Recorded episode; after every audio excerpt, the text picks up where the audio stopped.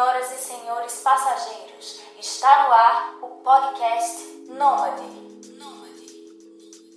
Olá, meu querido passageiro. Olá, minha querida passageira. Sejam muito bem-vindos a mais um episódio do podcast Nômade. Aqui quem vos fala é o Heitor, o seu host nômade favorito, e esse é o episódio de número 66. Há 20 episódios atrás, eu recebi o Guilherme Ribeiro e ele volta a este episódio com o seu irmão gêmeo, o Greg, para conversar sobre minimalismo. Eles são irmãos que já foram para Inglaterra há muitos anos, já se estabilizaram por lá, e praticamente hoje eles vivem metade da vida deles, metade do ano deles trabalhando para juntar dinheiro, para passar a outra metade do ano viajando o mundo. Eles recentemente acabaram inclusive de voltar do Japão com as portas da Ásia se fechando para o coronavírus. Eles conseguiram viver seus últimos dias lá e voltaram para cá e vieram contar um pouco dessas histórias e principalmente sobre minimalismo. Eles que há muitos anos evitam de consumir coisas, consomem apenas o necessário, vêm dar dicas de como a gente pode ter cada vez menos coisas nas nossas vidas e isso vai ser muito interessante. Eu acho um assunto muito legal para o podcast. Eu espero que você também possa gostar. Quero agradecer agora a todas as pessoas que estão me ajudando na campanha de financiamento coletivo do podcast Noma no Apoia-se. Eu tenho ficado muito feliz com a retribuição de vocês, com a confiança que vocês depositaram e peço para quem quiser, para quem gosta desse trabalho que eu faço, quiser dar um apoio financeiro, acessa apoia.se/podcast Podcast Nômade e me ajuda lá com pequena contribuição por mês. Você pode me ajudar muito, vai tirar muitos projetos aqui do papel e, consequentemente, muito das, muitas das coisas que eu estou fazendo, estou pensando, estou elaborando são para a audiência do podcast, é para essa comunidade de ouvintes né, que semanalmente escutam, acompanham o podcast.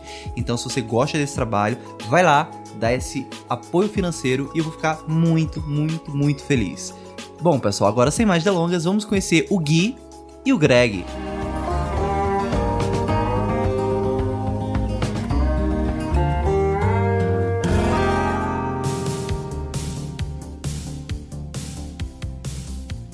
Então, que maravilha. É, prazer, meu nome é Gregório Ribeiro, já moro aqui na Inglaterra desde setembro de 2007, vim junto com meu irmão.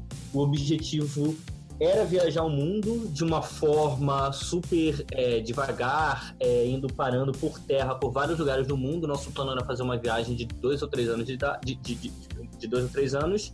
Só que eventualmente a vida é uma loucura, né? E conhecemos pessoas diferentes, temos ideias diferentes e você come, começa a tornar é, é, é decisões diferentes também que é o que aconteceu, por isso eu não estava morando com meu irmão nesse momento. A gente se partiu um pouco, mas a gente está sempre conectado mentalmente e pelo WhatsApp também. Mas é, mas é isso, cara. É, tô aqui já faz quase mais de 10 anos, adoro minha vida aqui, adoro viajar. Nesse momento eu estou trabalhando bastante, não agora por causa do coronavírus, mas eu estava trabalhando bastante, então não estava podendo fazer as minhas viagens de dois, três, seis meses, oito meses, umas viagens mais longas. Então eu estou um pouco parado no momento, mas, cara, a questão nômade e nômade e minimalista tá sempre dentro do coração, né? Sempre você, você faz isso, querendo ou não, sem, sem pensar. Você faz isso automaticamente. Massa. E Guilherme, você está aqui novamente. E aí, cara, se defina em três palavras sou irmão gêmeo.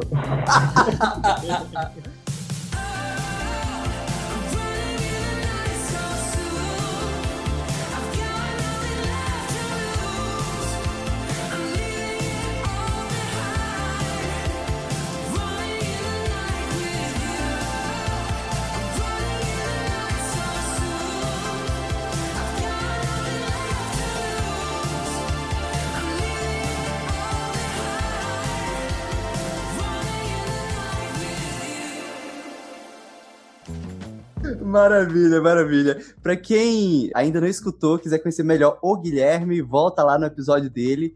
Eu não lembro agora o número, mas no início desse episódio, né, quando eu for gravar a introdução, certamente eu já relembrei, eu já botei né? Gravar podcast é uma coisa meio maluca, porque você tem uma noção de tempo muito doida, você... É? Você fala de coisas que você ainda não fez, mas que tu vai fazer, né? Cara, é muito maravilhoso.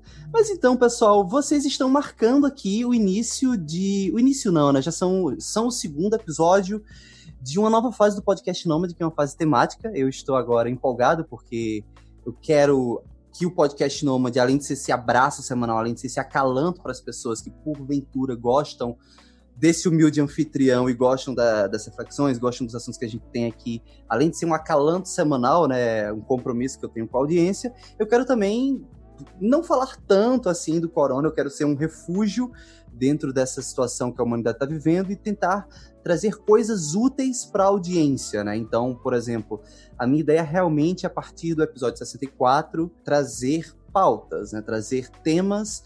Então, claro que eu penso sempre em abordar um pouco da história das pessoas, mas agora tendo esse caráter utilitário, né? E vocês, desde que eu conheci o Guilherme, desde que eu conheci o, o blog de vocês e comecei a ler os textos de vocês, eu comecei a perceber que vocês são especialistas em minimalismo, cara. E num cenário assim de apocalipse zumbi, né, ou de pandemia, onde a gente precisa estar tá com uma mala pronta para viajar a qualquer momento, assim, né, deu ruim. Ainda mais vocês que estão num dos maiores epicentros, né, da, da pandemia nesse momento, né, que é a Inglaterra, é importante vocês saberem viver com menos de 20 quilos, vocês saberem tudo que vocês têm na vida, vocês poderem carregar imediatamente, né? Não sei se estão vivendo assim agora, né? Porque já estão, de certa forma, estabilizados aí. Mas é sobre isso que nós vamos falar, né? Vocês que por muito tempo se desapegaram de tantas coisas, vamos começar falando sobre minimalismo. Eu só queria falar uma coisa que eu achei engraçado que você comentou aí, mas eu não tô com ela no momento.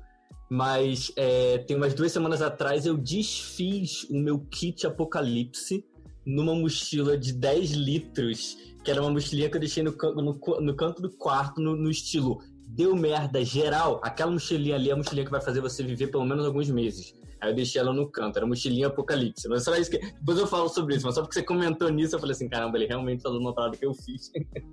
Cara, eu fiz também. Guilherme, tu fez o teu kit apocalipse também? Não fiz, não, não fiz. Mas eu olhei, quando eu vi a mochila do meu irmão, eu falei: cara, de repente eu tô aqui Tô dando mole, porque quando eles vierem, eu tenho que estar preparado. Pois bem, senhores, pois bem. Então, eu vou começar com uma pergunta, assim, bem aleatória, né? Eu tô num momento novo do podcast, onde eu... Na verdade, não é nem que eu esteja no momento novo do podcast. Porventura, eu percebo que a humanidade, nesse momento, se dividiu em dois grupos. O grupo que aumentou muito a produtividade e o grupo que parou de trabalhar, né? Foi forçado de alguma forma para trabalhar. E eu tô no primeiro grupo, eu tô trabalhando feito um cachorro, eu tô escrevendo o livro da, da audiência do podcast Nômade, né? eu estou escrevendo um livro que eu vou lançar quando o podcast fizer dois anos, em fevereiro, que é um resumo dos 100 primeiros episódios. O Guilherme já seria algumas páginas desse livro e agora volta com o, o Gregório. Não sei se serão páginas desse livro.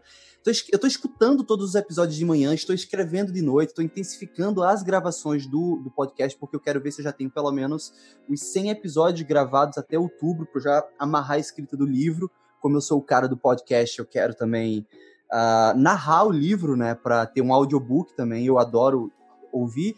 Então, no final das contas, uh, além desse trabalho que eu estou fazendo com o livro, além do trabalho que eu já tenho com a minha empresa de terapia online, que aumentou a demanda, né, decorrente do medo da ansiedade que está rolando no mundo, eu ainda fui agraciado com mais, acho, quatro, não, três vezes mais clientes de edição de podcast.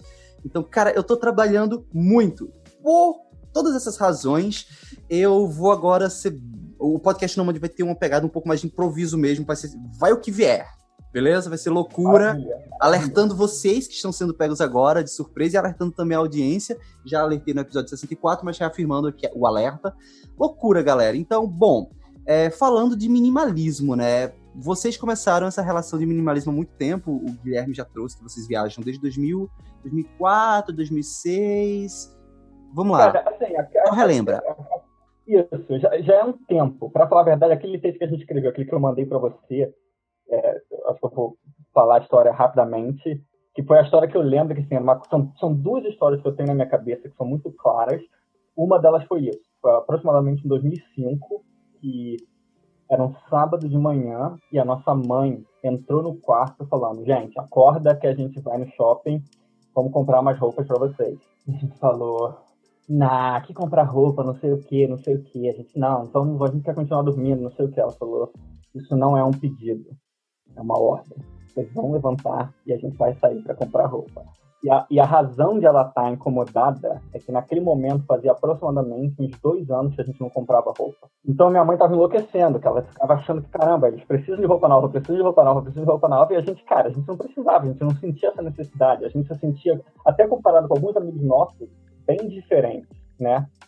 E um, um, outro caso que aconteceu foi uma vez que, aproximadamente, se bobear na mesma época, talvez um pouco antes, foi que era uma amiga nossa e a mãe dela tinha convidado a gente, eu e meu irmão, para ir, tipo, num teatro, ver um, um, um espetáculo de arte de, de, de, dança moderna, era uma coisa assim. E ela avisou, ah, tá, só lembrando que tem que ir de calça.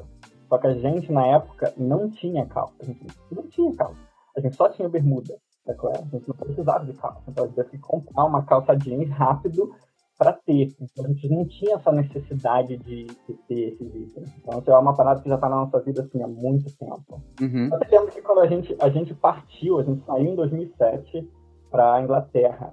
As nossas, a gente, a gente fez as nossas malas quando a gente estava saindo de vez, lembrando, passagem só de, de ida saindo do Brasil. A gente fez as nossas malas praticamente no dia que a gente partiu. É, a gente fez pela, pela manhã, né? Isso. No dia que a gente partiu, separado, né? Mas a gente estava junto em casa e quando a gente foi pesar no aeroporto, ambas tinham 15 quilos. E... É, 15,7 quilos cada uma. Caraca. Muito gêmeo, né? Isso foi uma coincidência do caramba, mas eu acho que assim, uma das coisas que a gente, a gente ficou impressionado com gente que vai fazer uma viagem para a Europa, você tem o máximo de, se eu não me engano, são duas, hoje em dia já deve ser, na época eram duas, duas malas de 32 quilos. Não sei se você não pode levar isso. Hoje em dia, uma de 23, você tem que pagar por mais uma de 23 se você quiser, mas hoje em dia é uma de 23. Isso, isso. isso. Mas naquela época a gente ficava impressionado, a gente, caramba, a gente tá levando tudo que a gente precisa e deu 15,7 quilos. E tem uhum. gente que viaja com duas malas de 32, a gente não conseguia entender. Não conseguia entender. Cara, eu, eu também não consigo entender. Eu realmente não. Não sei, e eu acho muito massa. Toda vez. O Guilherme esses dias falou, né? Olha, a gente foi pro Japão agora e, tipo, tu levou quantos quilos, cara? Cara, então, mas foi 6 quilos? 4,7 quilos numa trip de duas semanas do Japão. Cara, que massa. E tu, Gregório, tu, tu confabula desse sentimento de minimalismo também, feito teu irmão? Sim, sim. E, e, e tem algumas coisas que você pode fazer para você mesmo é, é, é, que você acaba, acaba levando o minimalismo mais, mais é, intenso dentro da sua vida, que é mudar os, os hábitos. Então, eu lembro que quando a gente viajou do Brasil para a Inglaterra, nós dois tínhamos uma mochila grande, cada uma de 75 litros que eu até tenho essa mochila até hoje. Foi que a gente trouxe tudo. Então, se você precisa fazer uma mudança, você tem essa. Quando a gente começou a viajar por aqui, eu lembro que eu comprei uma mochila de 35 litros. Fiz umas viagens com ela, mas eu vi que eu tava levando mais coisa que eu precisava. Mesmo assim, já levando pouco, né? Se você pensar, a gente já pensava em levar pouco. Aí eu comprei uma é, mochila de 25 litros e que 25 minutos aí você já você não tem mais brincadeira. Você não tem, você escolhe muito bem o que você vai levar porque é questão de espaço. Você, ou você aceita ou você aceita. E aí, no momento, eu é, parei numa mochila de 20 litros, que eu acho que é o meio termo entre você conseguir usar ela dentro de uma cidade para algumas coisas normais e fazer uma viagem. Eu fiz ah, o teste de comprar até aqui, ó, uma mochilinha de 10 litros. Ah, que massa, cara. Direito, ela tava aqui, que bom que você viu. Só que cara, ela dá para fazer viagem, mas tu tem que ser super roots, que tu tem que realmente ir para um lugar de calor, que tu não vai poder levar roupa de frio, tu tem que ser, tu, não dá para não dá para fazer maracutaia, tu tem que, realmente tem que escolher para onde você tá indo, não dá para ser uma parada que você vai fazer uma viagem de um ano.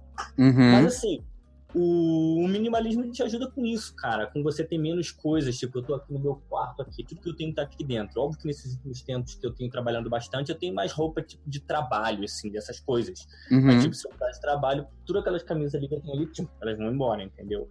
Saquei. Aquelas coisas. Minimalismo é basicamente você viver com o que você precisa, não que não precisa, você não ficar buscando mais coisas. Você vai para uma festa, você não precisa de sete cores. Você só uhum. precisa estar com você mesmo. Ninguém tá prestando atenção na tua roupa, entendeu? A, a pergunta, uma das perguntas mais loucas para mim é, não perguntas, mas é aquela cena clássica de filme, eu não tenho que usar hoje à noite, tanto homem quanto mulher. E na minha cabeça, tipo, eu lembro quando a gente tava fazendo aquela trip pelo Maranhão, a gente tava, a gente fez umas palestras, umas, o meu, o nosso primo, ele é professor, ele estava interessado no nosso estudo de vida, então ele chamou a gente para fazer umas palestras para uma criançada, né? Tanto gente do, basicamente, ensino médio. E falar sobre a nossa vida e tal, não sei o quê. E uma das coisas que eu falava para eles era exatamente isso. Eu falei, cara, quero que vocês façam um teste. Eu sei que vocês não vão fazer, mas imagine esse teste. Vocês estão aí com essa roupa de vocês, uma calça jeans, uma camisa branca, preta. Beleza. Amanhã, vem com a mesma roupa. Depois, vem com a mesma roupa. E vê como é que as pessoas vão falar contigo. Elas vão te julgar, vão julgar pela roupa, vão pensar, ah, será que ele é pobre porque ele não tem dinheiro para comprar roupas diferentes? Será que ele é um menino sujo? Será que é isso? Aí vai outra semana. Você não precisa estar usando necessariamente a mesma camisa. De repente você tem duas camisas pretas. Lava e seca, porque é quente. E eles começaram a rir, né? Falando, nunca faria isso na minha vida. Vai para uma festa, vai com a mesma roupa. Na festa seguinte, vai com a mesma roupa e vê o que acontece. Vê como as pessoas vão se... E é isso. Porque se você for pensar numa trip, principalmente se você está indo para lugares diferentes, a possibilidade, a probabilidade da pessoa te ver com a mesma roupa se bobear é pequena, porque no primeiro dia você conhece alguém, passa uma noite, de repente você usa a sua segunda camisa, passa a terceira noite, usa a terceira, mas você já lavou a primeira, quando você vai para o lugar seguinte, já são outras pessoas. Se bobear, ela nem lembra qual era a cor da primeira camisa que ela te conheceu, né? Sim, sim. É, eu acho que é exatamente esse o ponto, né? A gente fica preocupado que as pessoas vão se importar com a nossa roupa, mas no final das contas, isso é uma coisa que só quem se importa é a gente mesmo, sabe? Enfim. E eu acho interessante porque recentemente eu vivi um momento bem interessante. Eu lembrei de você, Guilherme. Agora acho que vou associar também ao Gregório. É... Enfim, se vocês quiserem que eu fale Gui, Greg também. Eu ainda não, ainda não tenho essa intimidade, mas vamos lá. Cara, eu lembrei de você porque o que, que aconteceu? No início do ano, agora, agora em maio, eu tô fazendo 30 anos, né? E aí eu disse para mim mesmo no início do ano que eu iria me dar um smartwatch para correr, tal. Tô nessa fissura de correr, minhas calças estão começando a ficar bem é, folgadas, tá ligado? Eu gosto, gosto.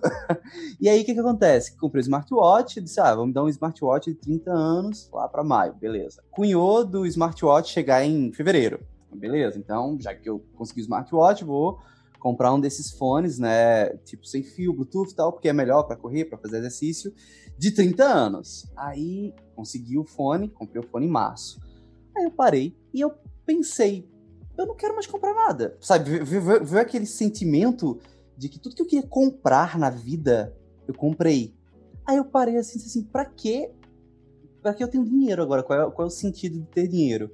Aí eu cheguei pra minha namorada, pra Maria, e disse assim, olha Maria, tudo que eu queria ter na vida, eu tenho é, material, né, de bens materiais, de roupa, de sapato, de computador, não sei o quê.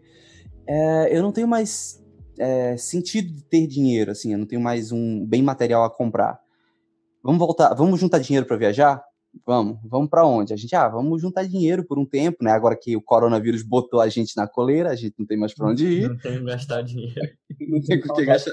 É, não tem como gastar nem que a gente quisesse, então uhum ah, vamos, vamos juntando e vamos ver para onde a gente vai. Mas uma coisa que a gente sabia era que o destino final seria a Tailândia, porque é um canto que a gente quer muito ir. Pois não é que apareceu no dia seguinte uma promoção e, tipo, a gente comprou a passagem pra Tailândia no dia seguinte, assim, sabe? Parece que é o destino conspirando pra gente ir realmente para essa viagem. E meio que eu tô entrando nessa etapa da vida que hoje o que me dá prazer é me exercitar. Tá certo que eu tô me sentindo um hamster agora, né? Correndo dentro da minha casa. Ainda bem que a casa é grande, mas é, é o que me dá prazer, sabe? Dinheiro, consumo, essas coisas não me, me dão mais prazer. E nesse ponto, assim, é, eu acho interessante estar compartilhando isso com vocês, porque é um sentimento que. É um sentimento que acho que vocês com, com, é, conversam, né? Que vocês internalizaram, que vai ter empatia, que vocês entendem do que eu tô falando. É difícil, assim, difícil não, é confuso dizer isso ao passo em que eu tenho empresa de terapia online, eu sempre falo dela no podcast, ao passo em que existe uma campanha de financiamento, né, para as pessoas me darem suporte, né, para eu continuar otimizando o conteúdo do podcast. Mas é confuso, né, dizer que eu não me importo tanto com dinheiro, ao passo que eu tenho é, todo esse envolvimento, toda essa relação capitalista. Mas essa que é a realidade, assim, eu, eu tenho esse sentimento que cada vez mais eu, empre, eu empreendo e faço o que faço, não pelo objetivo de acumular patrimônio, mas eu acho que é muito mais para poder vivenciar a vida, né? Poder não me sentir preso. E, enfim, o que, que vocês pensam a respeito disso que eu trouxe? Agora, primeiro eu falo, cara, eu, a única coisa que eu vou falar, cara, essa você mencionou a trip pelo Japão quando a gente estava esperando para pegar o, o, o, o avião, estava no aeroporto, veio uma mulherzinha da japonesa perguntando: Eu posso fazer uma. É, entrevistar vocês para saber como é que foi a viagem de vocês? Vocês estão voltando para casa, né? A gente falou sim. Ela falou: Eu não sei se você vai ter essa informação, mas é, são perguntas a respeito de quanto você acha que você gastou nisso, nisso, nisso, acomodação, tá, tá, tá, tá, tá, tá, tá, tá, tá. Eu tenho um aplicativo. Eu ponho todos os dias, todos os gastos para saber exatamente. Ela falou assim: olha, eu vou saber todas as respostas, todas as respostas, qualquer valor. Então ela falou: quanto você gastou com acomodação, quanto você gastou com comida, quanto você gastou com isso, tudo, tudo, tudo. Eu fui falando, falando, falando, falando. Ela falou: tá, então chegamos na última pergunta: e quanto você gastou com compras? Aí eu falei assim: olha, acho que a gente gastou, vou dar um chute, não lembro agora o valor, ou foi 16 ou foi 20 libras, uma coisa assim. Hoje, com a, a, a, cotação, de repente está chegando a, tá, tá 7 reais, mas eu acho que quando a gente estava viajando estava 5 alguma coisa, 6 alguma coisa. Então, é, vou dar um chute aqui, de repente gastou, vamos ver, Cara, não faz... Um negócio assim. Quanto, Ela parou quanto? assim e falou 70 reais, um negócio assim. Ah, cara, não Aí faz a falou- conversão, cara. Não faz a conversão que eu fico rindo de nervoso. É sinistro. Por favor. falou assim, você disse quanto? Aí eu falei, ah, foi isso aqui. Ela parou assim, olhou assim pra nossa cara, você só gastou isso? Eu falei, pô, eu não vim aqui pra comprar, vim aqui pra curtir a tua cultura, vim aqui pra comer. Eu gastei mais dinheiro com comida do que eu gastei pra comer umas paradas, ver os templos, ver as paradas, não compensou assim. Eu nunca vi isso, de gente vir aqui pra cá e não gastar nada. Parabéns, ela falou assim, parabéns. E, e, tipo, Parabéns. é, tipo, e eu fiquei assim, não gastei, tipo, gastar com o quê? O- eu- eu- E o que eu ia falar sobre o que você falou, eu ia levar num outro gancho. E foi maneiro que você falou isso, porque eu tava tendo uma conversa com a Rafa, que é a minha mulher, e os meus flatmates, que são a galera que mora com a gente aqui na Inglaterra, sobre isso no outro dia, nessas nossas conversas loucas é, em tempo de quarentena. Mas era basicamente sobre essa questão de, tipo, os motivos de você fazer alguma coisa. O que que importa pra você? Até que ponto o- os bens materiais realmente são bens, né? É, o que, que, que isso está trazendo de, de, de bem e de mal para você. Mas aí o ponto que eu ia falar foi que eu lembro que a gente já estava morando aqui, eu e o Guilherme, já tinha é, dois anos e pouco. E as coisas estavam começando a muito dar certo. A gente já tinha feito umas viagens pela Europa, assim, a gente estava adorando a nossa vida aqui, mas tudo era muito novo, assim. E a gente já estava saindo um pouco do nosso plano inicial, que era fazer uma super viagem, mas a gente sempre estava com aquele negócio hum, tipo, atrás da nossa cabeça ali. E quando a gente fez essa nossa viagem para a Índia, foi uma viagem que a gente teve dois meses de muita liberdade. A gente estava com dinheiro, porque a Libra é um país muito. A Índia é um país muito pobre, e a gente estava vindo na Inglaterra com as Libras. Então a gente estava fazer uma viagem muito legal assim. Eu lembro que a viagem assim teve muitos ups and downs, muitas coisas boas, muitas coisas ruins. A gente aprendeu muito com a gente mesmo. A gente viu muita é, pobreza extrema, viu assim umas coisas meio sinistras. Todo mundo ficou doente. Mas eu lembro que quando a gente chegou assim no Taj Mahal, mas não eu, eu, eu nem ia falar especificamente do Taj Mahal, mas assim quando a gente chegou num ponto assim que você chega no- na viagem, você olha assim e fala assim, cara, não tem um dinheiro nenhum que pague isso e dois eu lembro praticamente tudo que eu fiz na minha andada ali do complexo do Taj Mahal.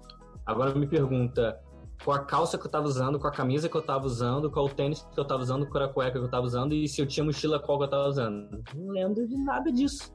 Fica as suas experiências, ficam as coisas ficam boas na sua cabeça, né?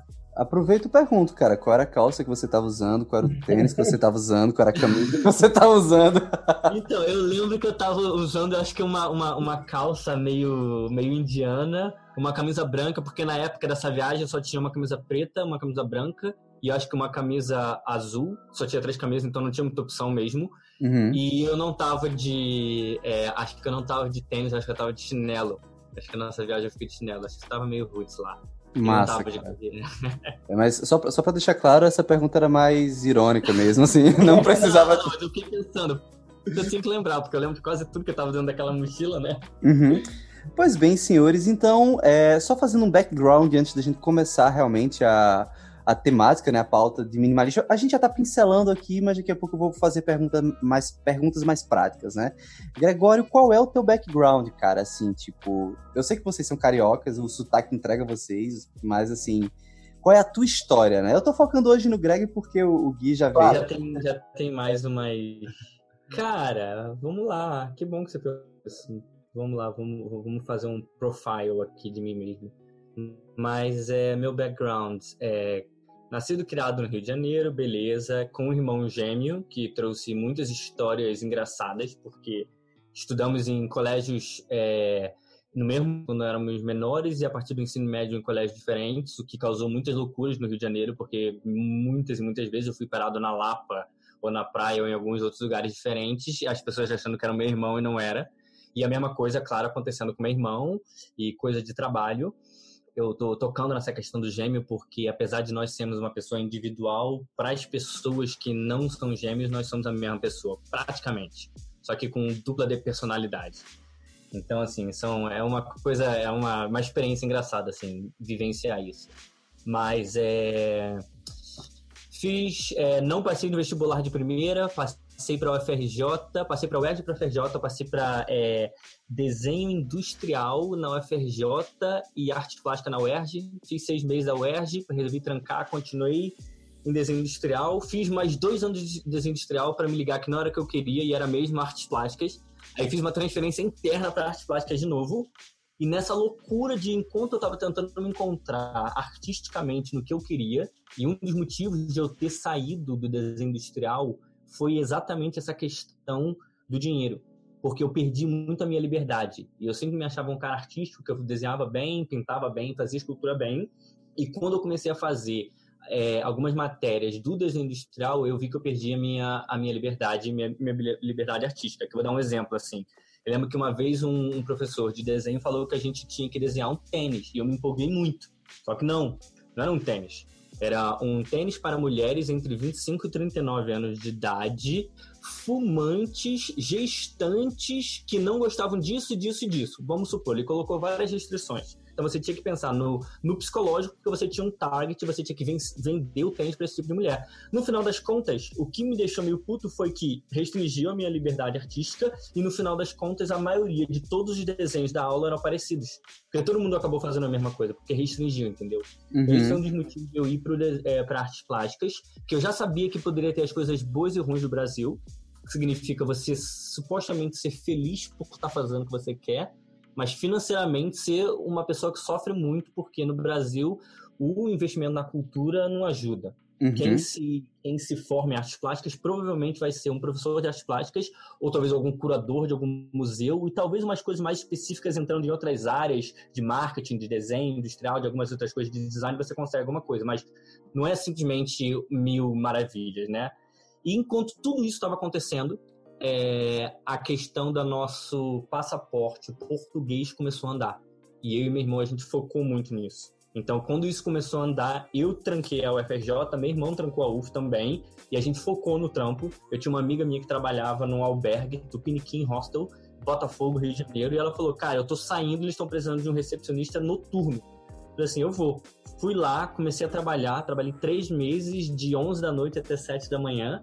Aí depois passei para para amanhã e depois da manhã eu me transformei no me transformar, não me transformei, né? Fui é, virei supervisor, mas no final das contas eu fiquei 11 meses lá, porque nesses 11 meses foi o suficiente para eu conseguir juntar o dinheiro, que deu mais ou menos, acho que na época, uns 4 mil reais, 4.500 reais, que era o suficiente para passagem de só ida para Inglaterra e, e mais ou menos um mês para se virar se não der certo, a gente virava mendigo em Londres, era, era uma época, era uma época em que 4 mil reais era dinheiro? Que hoje em dia, cara, acho que 4 é, mil reais. Realmente, não era. Não, não, não, era o suficiente. Eu lembro que a gente chegou e tinha mais ou menos umas 800 libras cada um para se virar. Era mais ou menos isso. Poxa.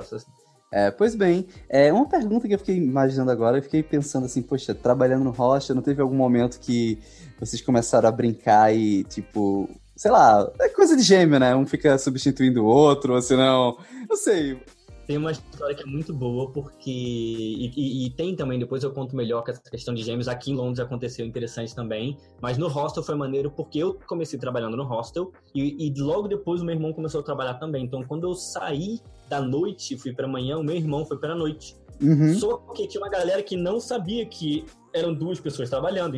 Então a pessoa chegava à noite, 11 h da noite, fazia o check-in com meu irmão, Aí de manhã, 8 da manhã, é 7 da manhã, não, porque ele sai às 7, né? Então antes um chegava, via o meu irmão, e, e, depois à tarde me via ali, e à noite me via de novo e falava assim: caralho, que porra é essa? Mas não. o que, que tá acontecendo? Aí a gente descobriu que um monte de gente começou a acordar ou aparecer lá às 11 da, da noite, ou às 7 da manhã, ou às 3 da tarde, para saber se tinha troca de turno e se era uma ou duas pessoas. Porque eles não acreditavam que eram pessoas, que eram gêmeos, não acreditavam. que massa. Guilherme, vamos lá, vamos lá, vamos lá. Pra, pra audiência que porventura não escutou o teu outro episódio, né? Fala um pouquinho de você, né? Fala, fala do teu background também. Tá, carioca, gêmeo, o outro gêmeo. é, mesma coisa, estudamos juntos, aí ensino médio eu fui para Federal de Química, que era é, no, no, na Zona Sul onde, onde eu estudava, então foi interessante pelo menos para mim e para o meu irmão também. Quando a gente, a gente, na verdade, a gente foi, mudou de escola de ensino médio, porque a nossa família não, não conseguia, não conseguia pagar mais, ficou muito caro a nossa escola. Então a gente foi para escolas que eram ou públicas ou mais baratas. E foi muito interessante para a gente o nosso crescimento de ver outras realidades. É uma realidade que você está sendo da, sua bolha. Isso para a gente foi muito interessante. Ali eu fui fazer, eu fui fazer engenharia elétrica, mas engenharia elétrica eu escolhi mais por eliminação do que por eu quero fazer isso. Eu sabia o que eu não queria fazer. Até a minha segunda opção era matemática, só para você uma noção. Então, era a primeira opção engenharia, a segunda opção eu queria mecânica também. Comecei a fazer, estudar, não estava curtindo, era muita eletricidade e eu estava sofrendo, eu sofria com isso. Todo dia eu sofria pensando, cara, é só eletricidade essa porra, não quero mais estudar eletricidade. Tem tanta coisa interessante, eu sentia que eu estava ficando burro em outras cadeiras, eu não sabia, pô, história e coisas interessantes que eu quero poder estar estudando e aprendendo, e não. E, bom, nessa mesma época foi quando é, a gente ficou sabendo da, da cidadania, viu que dava para fazer, o meu irmão encontrou o site do Viajante, que era o fera que tinha cidadania, ia para a Inglaterra, trabalhava durante o verão, levantava uma grana e fazia viagens de quatro, cinco, seis meses ou até mais. E esse era o plano. Por isso, quando o meu irmão que o plano era fazer uma trip, a, a, o plano inicial era uma trip de aproximadamente quatro anos por terra. Para ir para a Inglaterra, juntar 10 mil libras, hoje em dia 10 mil libras seria em torno de 70 mil reais, só que a gente nunca chegou a fazer isso, né? juntar 10 mil libras e começar uma trip, descer, fazer a África, subir, passar ali pelo é, Oriente Médio e seguindo Índia e Sudeste Asiático, parar na Austrália, levantar uma grana de novo, que a gente imaginaria que já teria gasto, Nova Zelândia, Estados Unidos, fazer América do Sul e voltar. Então esse era o plano, fazer em quatro anos, parando, vivendo, não sei o quê, só que a gente não fez essa trip especificamente, mas a viagem sempre foi parte da nossa vida. A gente fez muita viagem, desde que a gente chegou, foi fazendo viagem, viagem, viagem, viagem. Inclusive, até voltando aqui rapidamente para o ponto do minimalismo, lembro que a nossa primeira trip foi uma. A gente já foi para Amsterdã. A gente chegou em setembro, acho que já no final de setembro, né? Foi no final de setembro a gente já estava fazendo uma trip. A gente chegou no dia 17 de setembro e viajou acho que no final de outubro e voltou dia 3 de novembro. Foi um negócio assim. E a gente estava no esquema da Ryanair. Ryanair é, é a a companhia aérea de, de baixo custo aqui, que cobrava mais para você despachar. Então a gente já aprendeu logo no início que a gente tinha que, a gente já não tinha muita paz, a gente já não já já estava acostumado a ser minimalismo, minimalista e essas restrições ainda tornaram a gente ainda mais minimalista. Desde que a gente chegou aqui, a gente não despacha, né? não despacha. Eu fui para agora para o Japão sem despachar. Eu sempre acho nunca despacho, não gasto dinheiro despachando. Se for de graça, eu só despacho se eu, se eu, se for comprar um, um álcool, um negócio assim que você tem que despachar. Senão. É, eu, eu lembro. Ou alguma coisa mais neurótica, que quando eu fui pra Islândia, eu tive que despachar. A única coisa que foi foi tipo roupa de esqui, roupa, é, tipo aqueles casacão neurótico, porque a temperatura lá tava menos 10. Aí se tu também tu não quer brincar com, né, com a tua saúde, essas coisas assim. Mas a gente com certeza pagou uma, uma coisinha mais, ou era isso, era isso. Mas normalmente você não precisa. Tudo, tudo cabe em menos de 7 quilos. Qualquer lugar do mundo você consegue praticamente viajar, dependendo do tempo que você, do tempo que você for ficar, né? Uhum. Mas eu não queria te cortar, te cortar, vai lá. Não, era isso, aí estamos aqui. Agora, Inglaterra, desde que a gente chegou. É... Bom, só finalizando, aí já moramos, já morei, né? O meu irmão não morou em todos os lugares que eu morei, mas moramos na, Inglaterra, em Londres, a gente depois morou um pouco em Bournemouth, que fica no sudoeste. Aí eu morei também no norte da Inglaterra, em Derby, morei mais no sudoeste, em Cornwall, lá na pontinha, e agora eu estou em Brighton, que é abaixo de Londres. mas a gente também juntos moramos na Nova Zelândia, que a gente foi em 2010. Ficamos até 2011, ficamos on, uh, 11 meses, um ano lá, foi onde eu encontrei, conheci minha esposa e morei também em Chiang Mai por dois meses, quando eu estava fazendo uma trip pela América, pela, uhum. Maravilha, maravilha. E só para é, contextualizar, Greg, tu tá onde agora? Estou em Londres. Neste momento estou em Londres, isso. Massa. Pois bem, entrando agora na pauta, né, sobre minimalismo propriamente dito, uma coisa que eu percebo assim que talvez para a audiência do podcast Nômade, talvez para quem já é nômade mesmo, assim, isso já não seja um assunto tão complicado. Muita gente fala, na realidade, do quão prazeroso é esse processo de transição para ser minimalista, mas para quem está de fora realmente sempre observa, sempre tem esse preconceito, né? A gente é louco, a gente só vive com a mala, coisas do tipo.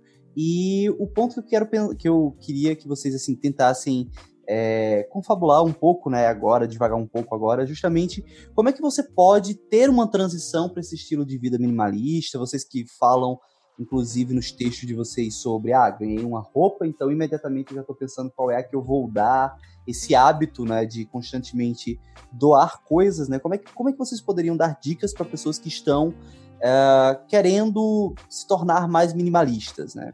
E aí? Uma das coisas que meu irmão falou agora há pouco e eu acho que faz uma diferença, já é. No, no caso, eu vou falar de viagem, mas depois eu volto no, no sentido do dia a dia. Você já comprar uma mochila menor já faz uma diferença. Porque você tem a tendência. Porque o maior problema, um dos maiores problemas é o e se? E se eu precisar disso? E se não tiver isso nesse lugar? E se, e se, e se? Cada e se é se coloca dentro da mochila, coloca dentro da mochila, coloca dentro da mochila, e no final das contas eu lembro uma vez, tá, isso foi um, um artigo, mas isso tem tempo que eu estava lendo, e era um cara num, numa estação de trem na Europa, e ele só estava entrevistando todo mundo, perguntando o que, que tem dentro da tua mochila, o que, que tem dentro da tua mochila, o que, que tem dentro da tua mochila. ok. Aí, a, a maioria das respostas, aproximadamente quase todo mundo, 60 a 70% do que estava dentro da mochila era roupa suja e é, é, salto alto, é, sapato que só usou uma vez durante a viagem inteira. Uhum. Uhum. Então, quando, a gente, quando, a gente, quando eu li isso a primeira vez, foi, foi exatamente porque o nosso pensamento é você trocar isso. Em vez de você ter roupa para uma semana inteira ou duas semanas, eu tenho roupa para três ou quatro dias e lavo com mais frequência. Bom, uhum. já vou. Você não precisa de tanta coisa. É? Isso que você está falando, eu estava eu tava vendo aqui, eu ainda tenho camisas da época quando eu saí do Brasil, 2007. Tenho roupa dessa época. Porque para mim eu não tenho essa necessidade de. Tipo assim, eu, eu acho que o meu pensamento é muito mais, é, como você falou, utilitário do que. É, é, sei lá, eu, quando o meu pensamento quando eu vou comprar alguma coisa é na utilidade dessa coisa do que como vou do, do, como, como do estética, na vaidade, é, sim. É bem mais nessa. Uhum. Então, eu acho que tem, tem, você tem que, a pessoa querendo ser minimalista, ela tem que tocar muito e tem que pensar que ela tem, ela tem que estar feliz consigo mesma. Uhum. Não se eu, ia, eu, ia, eu, ia, chegar, eu ia chegar nesse ponto aí que você está falando. Então, que, então, que é que é e, e, quando você está feliz com você mesmo, você você sabe exatamente o que você quer, ou pelo menos você tem uma ideia. Não vamos dizer que todo mundo sabe o que quer, porque daqui a 10 anos ninguém sabe o que vai estar acontecendo no mundo. Então, mas o ponto que você chegou dessa transição, eu sempre falo assim, tipo, o, o, o, o, por que, que alguém é, gostaria de ser minimalista? Ou seja, a pessoa que está escutando esse podcast agora, alguma coisa despertou nela, que ela leu em alguma coisa do Google, em alguma coisa que levou e apertou esse botão aqui e está escutando a gente. Por quê? O que, uhum. que isso vai? É, que nem o Guilherme falou, qual, qual, vai ser a praticidade disso na tua vida? Ser minimalista vai ajudar muito? Porque se você pensar, eu fico pensando assim, uma pessoa que realmente não precisa de minimalismo, e não estou falando nem da questão financeira, assim, a pessoa acha que tá bem, se for fazer uma viagem, sempre gosta de ter no mínimo sete opções de camisa, sete opções de calça, 13 opções de calcinha se for o carnaval, se for alguma coisa assim, ou, ou, ou, eu, eu, levo chapinha, levo alguma coisa. Então, assim, o, o minimalismo eu acho que ele, ele, ele se aplica para simplicidade da vida. E às vezes tem pessoas que não querem não querem uma simplicidade como a gente quer. Uhum. É, entendeu? Então, acho que essa transição é importante. Mas eu acho que quando você começa a, a, a chegar lá, é você simplificar de todos os, os, jeitos da sua vida e ver até que ponto você tem prazer ou não, que foi o que você falou. Você estava tendo prazer nos exercícios físicos. Que isso é uma coisa muito legal, porque vai fazer você fazer mais exerccício físico. Não é uma coisa que vai falar assim, putz, mais um dia eu vou ter que ir pra academia, né? Greg, eu tô me sentindo muito gostoso, cara. Na maior.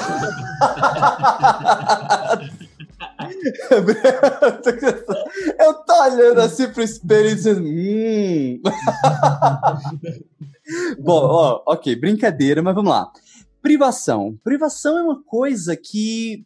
Acho que até pela epistemologia da palavra é, tem uma conotação ruim, né? Você está se privando das coisas. E, consequentemente, ao se privar, você está é, contribuindo com a tua infelicidade. E a pergunta que eu ia trazer era justamente assim: se o minimalismo é ou não é se privar da felicidade? E acho que vocês dois já responderam essa pergunta muito bem quando vocês disseram que é, você vai testando, né? Vai retirando coisas, vai retirando coisas, vai retirando coisas, até o ponto em que você se vê infeliz. E aí é onde eu já parto, inclusive, para uma das últimas perguntas da, da, minha pauta, pois é, audiência, eu voltei a fazer pautas, né? E a, a pergunta era justamente essa, né? Que é qual é o lado ruim do minimalismo? Mais que isso, uh, vamos lá, vocês vão tirando coisas, vão tirando coisas, e de repente vocês chegam num ponto que diz, opa, aqui é o meu limite, né? E limite é uma coisa subjetiva e particular, né? Individual para cada pessoa.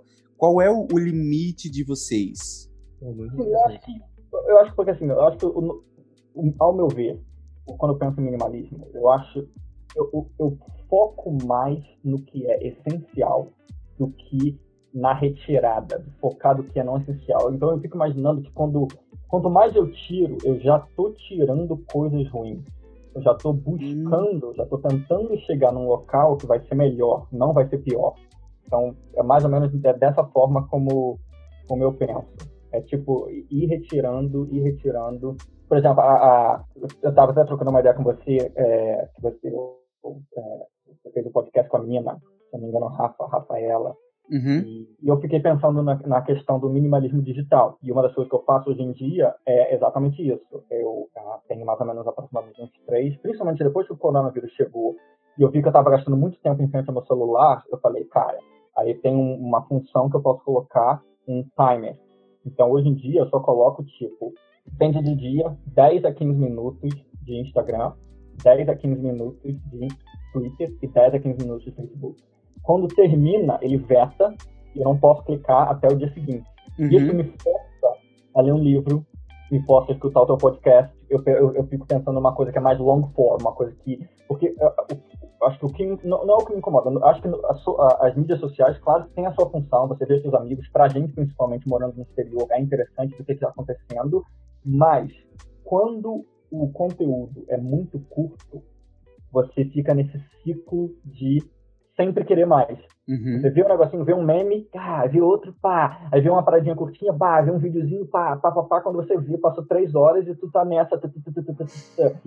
Eu acho que o foco, quando você quer se aprofundar no assunto, é ou vai pegar um artigo longo, um artigo de 4 mil, 5 mil palavras, não só de 300 palavras, ou você vai pegar num podcast, tipo, teu, mais de uma hora ao invés de 5 minutos, ou duas, três horas, tipo um podcast do Tim Ferriss ou do Joe Logan. E, bom, falar. Tu fez a pergunta aí, eu tô viajando uhum. aqui. Mas, cara, isso, isso é muito bom porque uh, o episódio da semana passada, que na verdade eu vou gravar agora de 6 horas da noite, no horário de Brasília, né? Mais uma vez voltando àquela questão do tempo, mas vamos lá.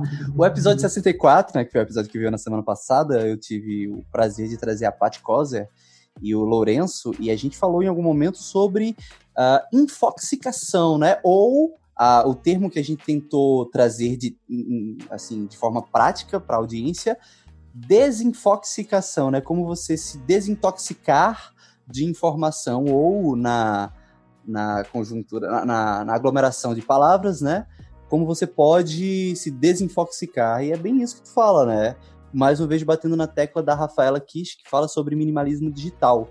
Mas eu achei muito boa também a expressão do Greg. A gente tá agora começando a gravar podcasts vendo o rosto um dos outros. Até o episódio 63 eu só gravava o, assim, o áudio mesmo, mas agora eu tô aqui com a câmera ligada vendo o rosto dos meus entrevistados.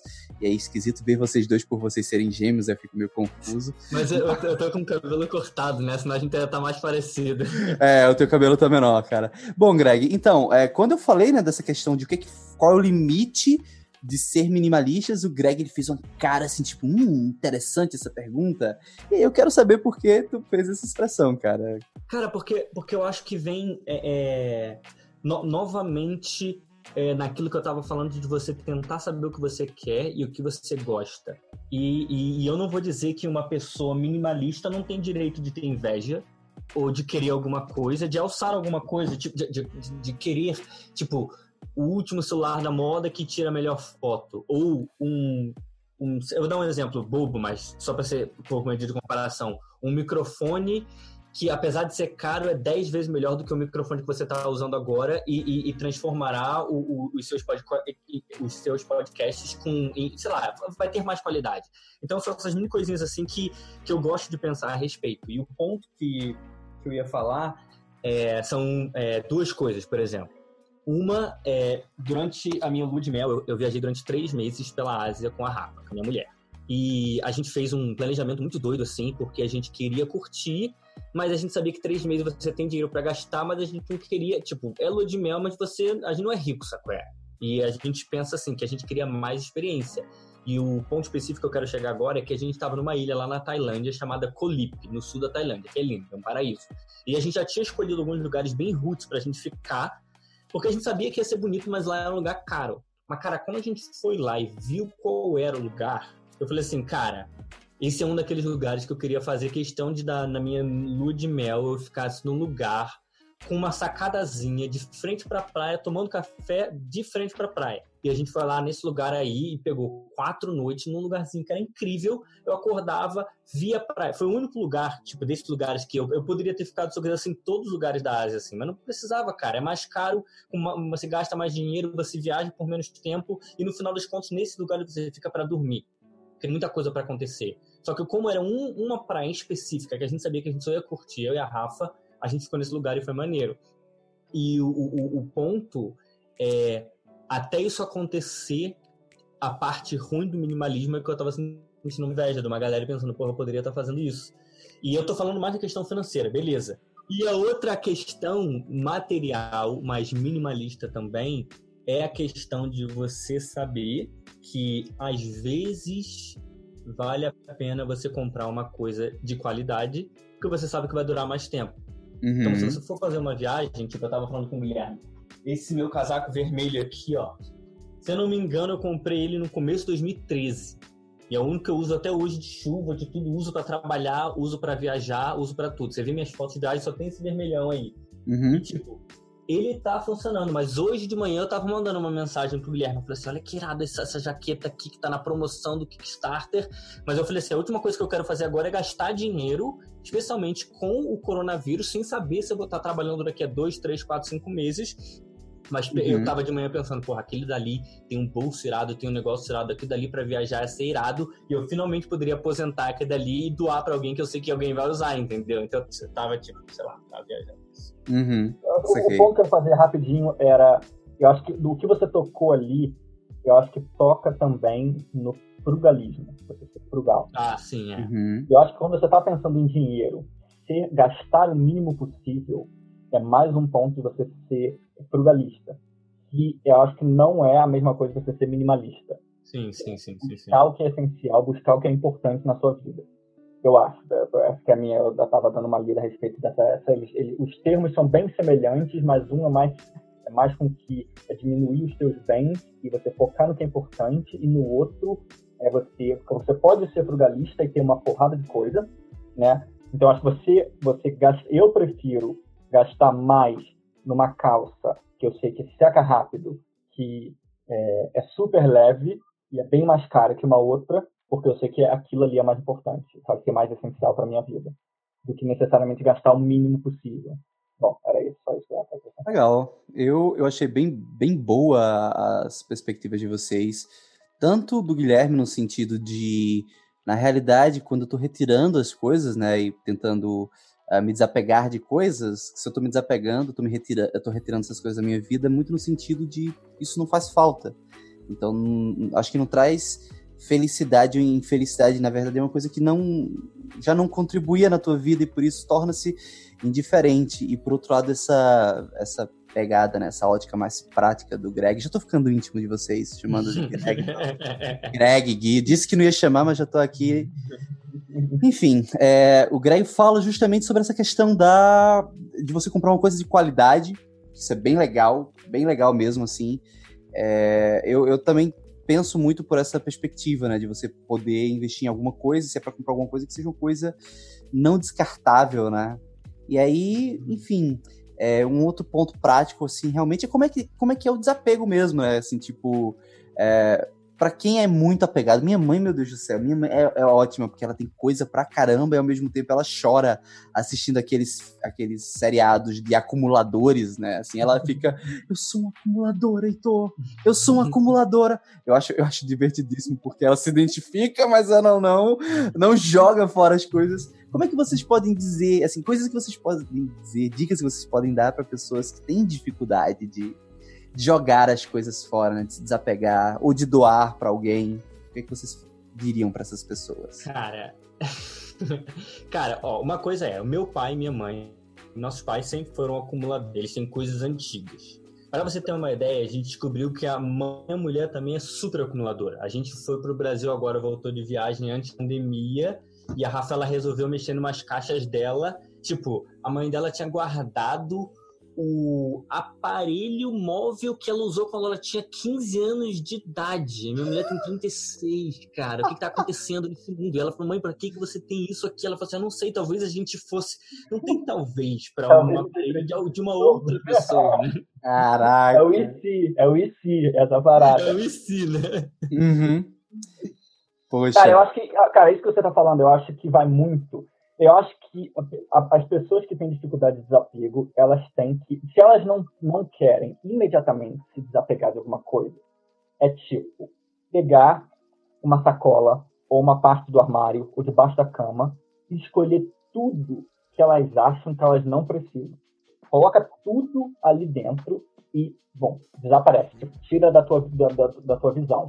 Se depois de três meses, quatro meses, cinco meses, tu não precisar, doa. Você não faz diferença na tua vida. E a única coisa é se tem um custo é, é, é, é, né, um valor muito grande, vamos supor, você comprou uma calça da Zara, dá um exemplo, gastou 200 reais, aí realmente acabou não usando várias vezes, usou menos de 10 vezes e não quer doar, tenta vender no Mercado Livre, tenta vender alguma coisa que você realmente acha que tem algum valor aquilo ali, mas no geral, se você não usou durante 5, 6 meses é porque não porque você já esqueceu, né?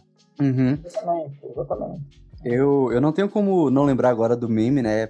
Que uma calça para um jovem de 16 anos é mais de 300 reais. Não sei se vocês conhecem esse meme, mas é muito, muito, muito bizarro, assim. Era uma, um, um, meme que era uma senhora, tipo, numa fila dessas de Bolsa Família, sabe? para pegar o auxílio.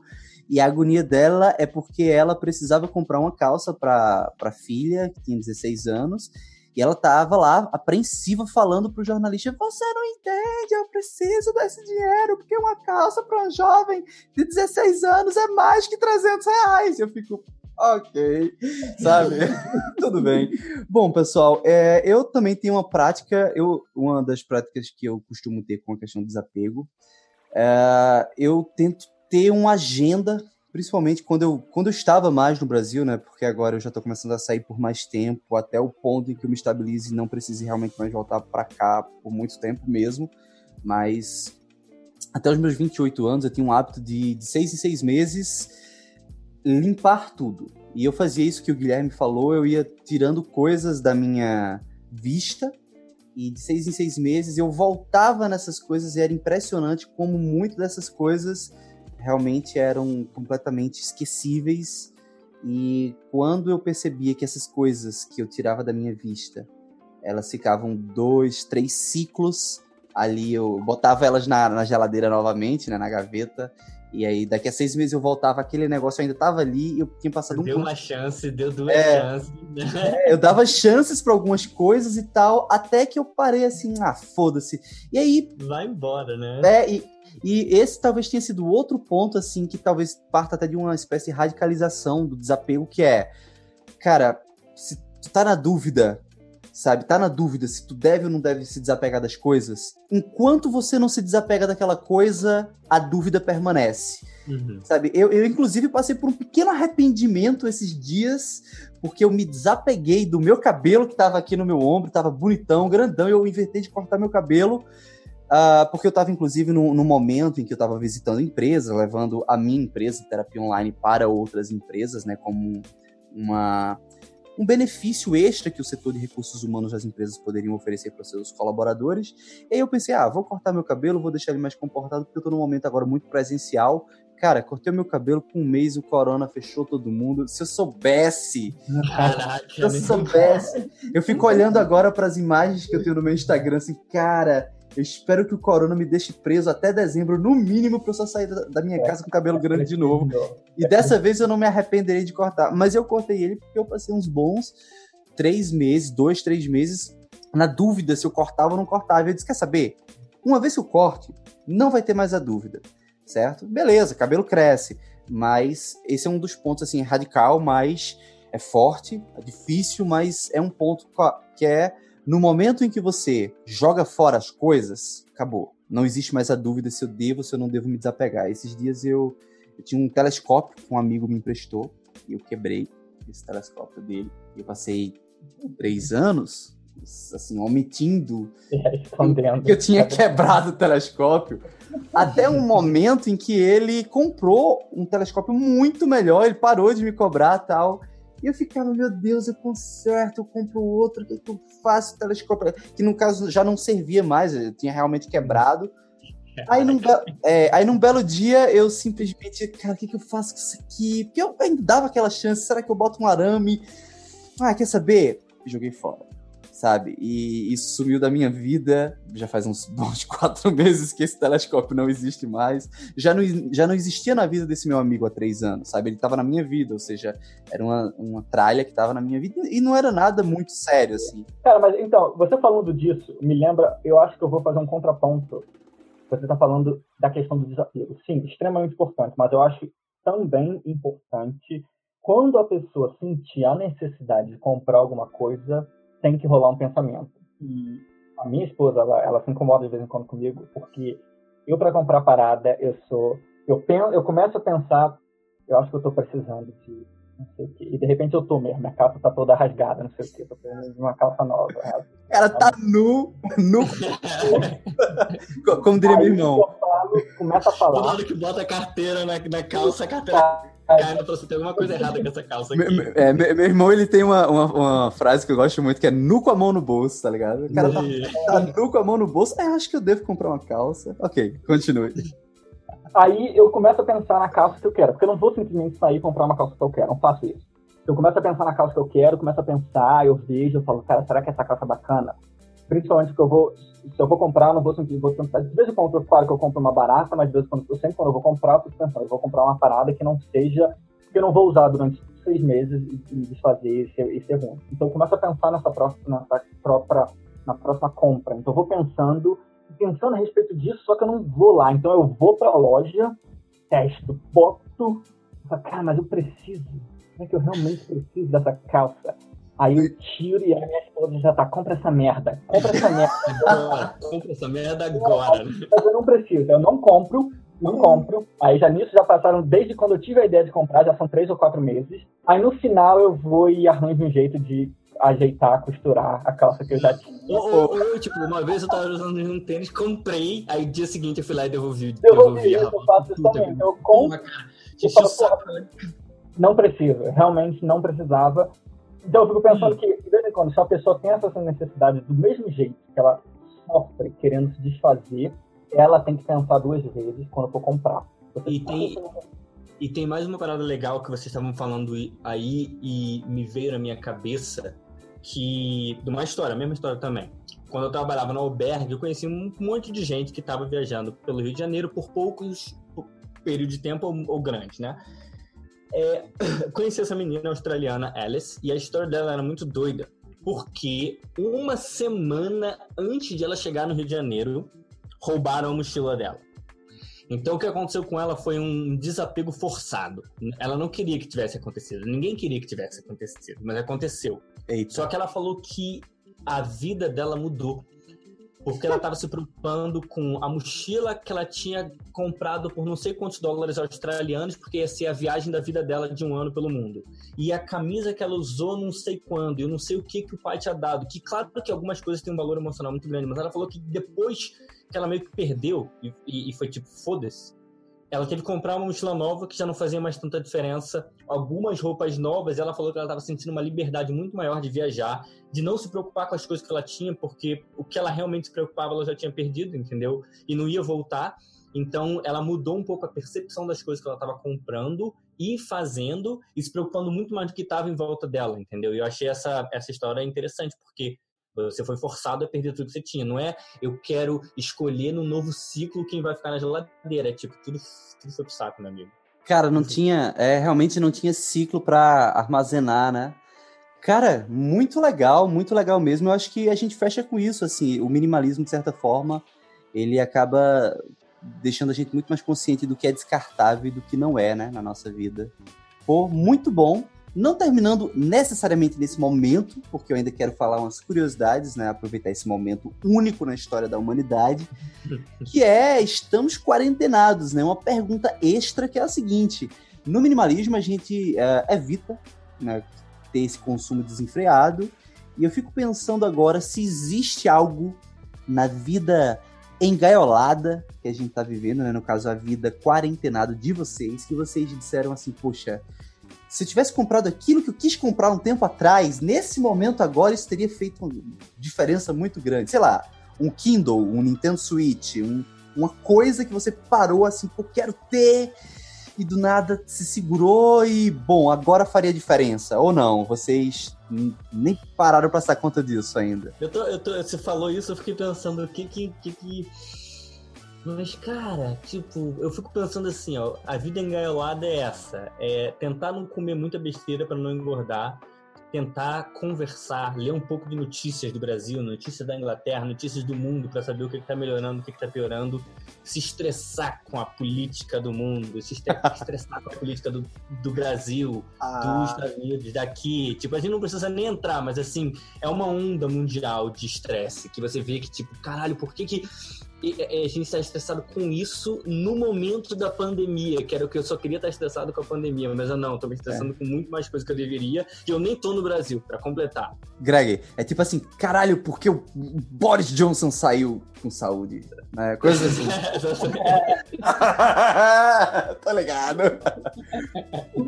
pois é. Assim, ó, é. Eu acho que o que eu acrescentaria nesse ponto é, principalmente para a audiência, já deve ter uma galera grande que é nômade, uma galera que não é.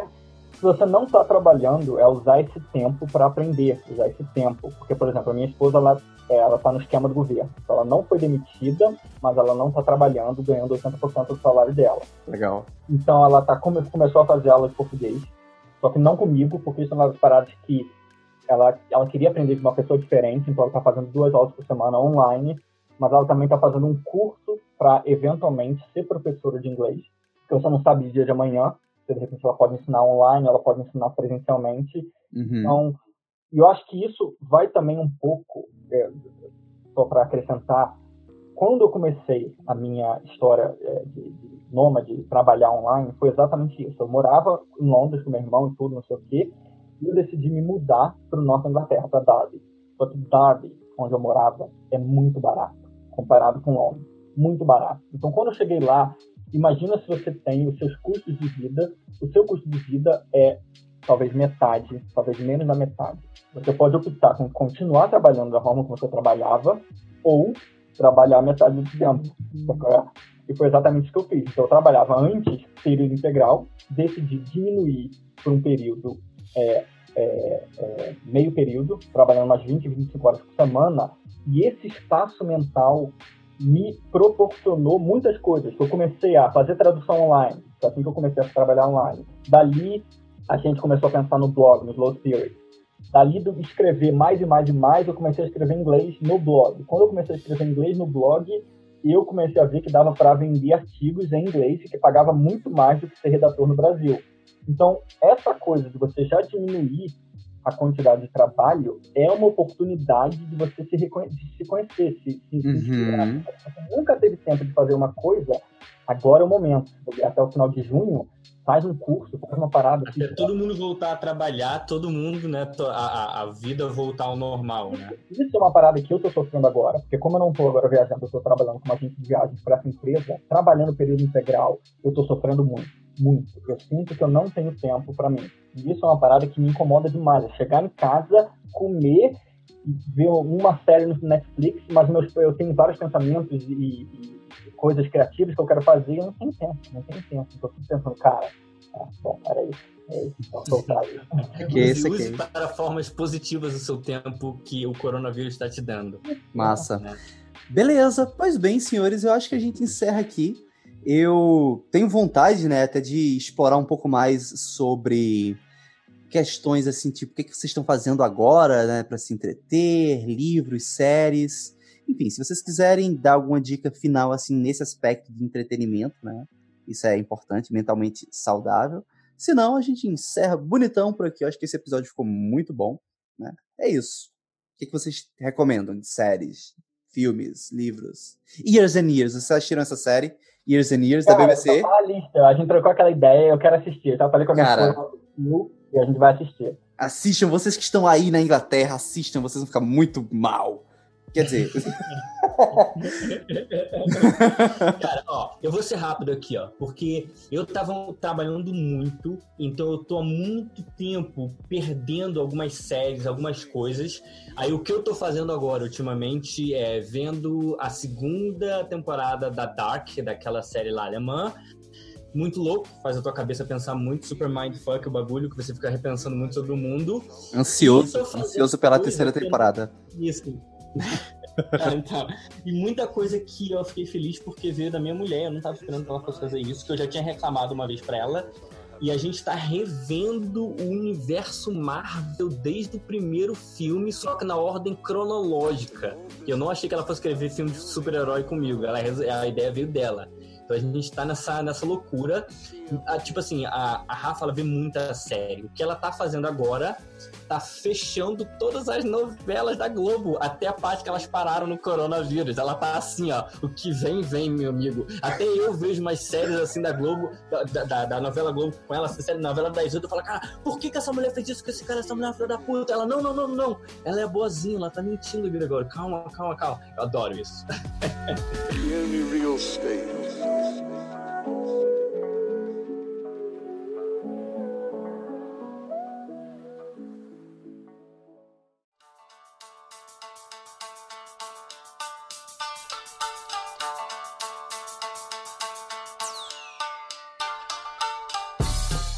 aproveitemos nosso tempo, né?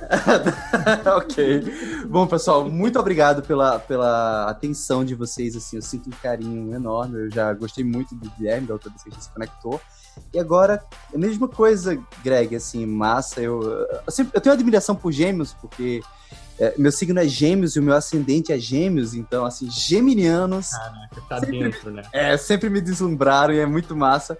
Eu fiquei, assim, tristão da outra vez que a gente não conseguiu lhe trazer para o, o, episódio, certo? Sim. E revelando agora, Guilherme, mas. Tudo bem. Aquilo, aquele episódio foi novembro ou dezembro, não foi isso? Eu tô viajando. É como eu falei no início desse podcast, né? Antes da gravação, na verdade, uh, hoje em dia, pra mim, só existe ontem, hoje e amanhã, cara. Não tem hoje e amanhã, né? Passado, né? É, foi, foi no passado. No passado. Não, mas eu lembro que aquela semaninha foi foda mesmo. Eu tava trabalhando pra cacete. Foi. Perfeito. Então aproveitem e divulguem aí links onde as pessoas podem encontrá-los. o, nosso, o nosso blog, ele tá meio que. Ele pegou o coronavírus. Só que ele pegou o coronavírus há muito tempo já tá no respirador há muito tempo. Todo entubado, bichinho, né? Todo entubado. E a gente bota um post por ano, um negócio assim. Tem muita informação lá. Se for slowspirit.com, em inglês, ou slowspirit.com barra pp, em português, tem muito post, muita coisa que a gente falou, muita coisa que a gente falou aqui, tá escrito lá. Mas a gente já teve ideias, a gente se enrola, né? Já teve ideia de fazer um canal do YouTube, já teve ideia de fazer um podcast, eu cheguei até a falar com você, né, e hoje fazer um podcast, que a gente fica se enrolando e eventualmente sai. Bem slow, bem slow mesmo. Eventualmente sai. Pois bem, slowspirit.com, né? Perfeito. E aproveite se você ainda tiver com essa ideia de fazer um podcast, eu ainda consigo botar mais três clientes na minha agenda, mas não mais que isso, não eu vou enlouquecer. bom, pessoal, muito bom conhecer o Greg, muito bom rever o Gui. É isso, foi um prazerzão. Prazer em conhecê-lo, Muito obrigado, valeu. E esse foi mais um episódio do Podcast Nômade. Eu espero que vocês tenham gostado desse papo com o Gui e com o Greg. Eu quero finalizar esse episódio agradecendo mais uma vez as pessoas que estão me apoiando na campanha de financiamento coletivo do Podcast Nômade no Apoia-se. E se você gosta desse trabalho que eu venho desenvolvendo, vai lá, aproveita, entra no link apoia.se barra podcastnomad e dá essa contribuição porque está me ajudando a tirar muitos projetos do papel, projeto estes que vão voltar para você. Então, isto é uma forma pequena, mas muito importante de me dar esse suporte. Eu vou ficar muito feliz. Como eu já sou muito agradecido às pessoas que apoiam financeiramente todo mês, vou ficar muito feliz com novos apoiadores e você pode ser um deles. Bom, além disso, lembrar a vocês que vocês tiverem alguma crítica, dúvida, sugestão ou contribuição, vocês podem me escrever no e-mail podcastnomad.gmail.com ou também nas minhas redes sociais, que no caso são as contas do Instagram, alvescontato, alves com H, e também arroba podcastnomad, eu estarei lá de braços abertos para receber vocês. No mais, pessoal, eu espero que vocês estejam bem, que vocês estejam com saúde, que vocês estejam isolados em casa, porque essa é a única maneira da gente ajudar a pandemia da Covid-19 a diminuir e a gente poder voltar a explorar esse mundo, poder voltar a sair das nossas casas, poder voltar a abraçar as nossas famílias, os nossos parentes, os nossos amigos, enfim. Então eu espero que vocês estejam aí conscientes de que essa é uma luta que todos nós temos que estar unidos para que a gente possa voltar a se conectar no mundo analógico, no mundo físico, no mundo real. Bom, pessoal, Desejo a todo mundo que escutou até aqui esse finalzinho do episódio uma ótima semana. Sintam-se abraçados. Um cheiro enorme para todo mundo e a gente se vê na próxima semana. Até lá, segunda-feira, 6 horas da manhã, horário de Brasília. Tchau!